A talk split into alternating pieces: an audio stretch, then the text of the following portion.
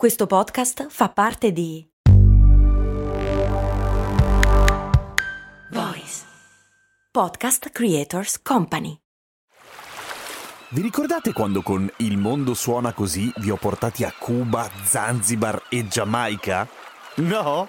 E infatti non l'avevo ancora fatto. Per fortuna è uscita la nuova stagione di Il mondo suona così, il podcast di viaggi dove vi porto in giro per il pianeta tirandovi per le orecchie. Nel senso che sei arrabbiato? Ma no, nel senso dei suoni, capito? Orecchie, udito. Ah, ho capito. Sei simpatico. Il mondo suona così, una produzione voice in collaborazione con Eden Viaggi. La giovanissima Diana mi chiede ma come mai abbiamo cinque dita? Ma se dura più di un'ora mi fa male, quindi ascolto solo cose molto umane.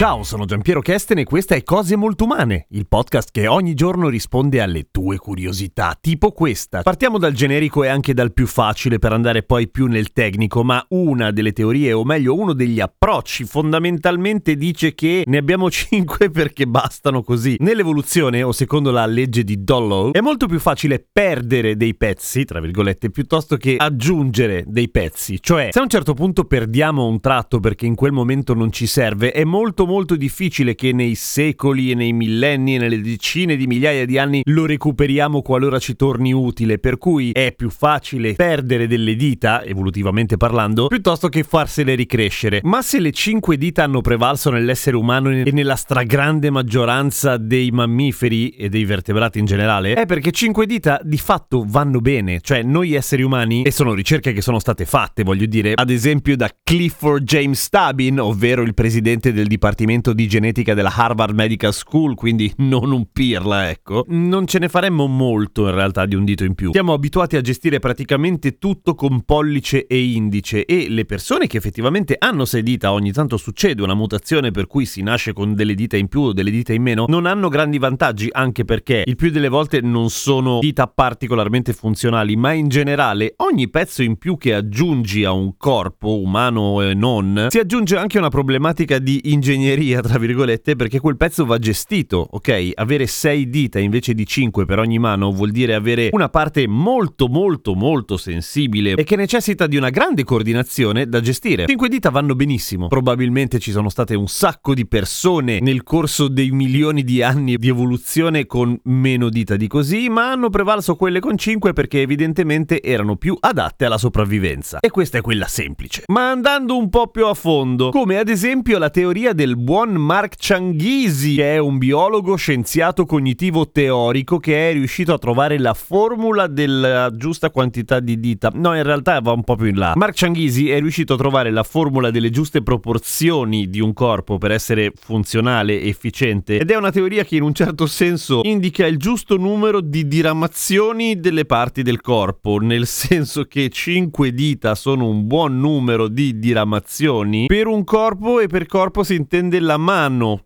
e adesso ci arriviamo. La formula dice c- così. Anche conosciuta come la teoria o la formula o la legge degli arti, dice che n, cioè il numero di arti, è uguale circa a 2 pi greco fratto k, ovvero uguale circa a 6,28 k alla meno 1. Ok. Ma sempre tornando alla cosa di prima, considerando la mano come un corpo effettivamente, il numero che viene fuori è di 9,42 dita, quindi completamente sbagliato direte voi. Sì, perché tiene conto che le dita sono tutte intorno al palmo, se il palmo è un corpo, ma in realtà il palmo è collegato a un polso, per fortuna, se no avremmo dei palmi sparsi. Ergo solo su metà del corpo, ergo di nuovo, dividendo per 2 il numero viene 4,7. Quindi che faccio? Lascio? Approssimativamente approssimiamo 5 e, e siamo tutti a posto. Detta così sembra una minchiata, un po' perché l'ho detta io che non sono un biologo, ma in realtà la legge degli arti, il buon Mark Changhisi l'ha applicata a una gigantesca quantità di specie e regge per tutte le specie. Quindi è una formula che effettivamente funziona. Ovviamente non è magia, è sempre evoluzione, ma è anche un po' ingegneria, nel senso che perché un corpo funzioni e riesca a relazionarsi col mondo esterno, deve avere un certo numero e tipo di caratteristiche. L'altra particolarità del fatto di avere 5 dita attaccate a un palmo che formano una mano è il fatto che tutte le 5 dita si riescono a chiudere sotto il palmo, cioè sono grandi più o meno uguali e questo ci permette naturalmente di grippare sulle cose in modo modo molto molto fico. Se ne avessimo di più avremmo dita che sporgono, se ne avessimo di meno non staremmo occupando tutto lo spazio e soprattutto staremmo sprecando delle possibilità. Ma per tornare a rispondere nel modo più semplice possibile, abbiamo 10 dita, 5 per ogni mano e 5 per ogni piede. Che però fa 20. Sì, ok, 20 dita, perché sono quelle che ci servono. Se avere 6 dita o più ancora dita fosse stato un vantaggio da un punto di vista evolutivo, ne avremmo 6 o più, semplicemente perché quelle persone sarebbero state più adatte alla sopravvivenza rispetto rispetto a chi ne aveva 5. Si sarebbero riprodotte di più e quindi ne avremmo di più. Se siamo arrivati a 5 è perché è il numero perfetto e non 3 come dice quella canzone, abusata poi da una pubblicità, ma è un'altra storia. Quindi perché abbiamo 5 dita?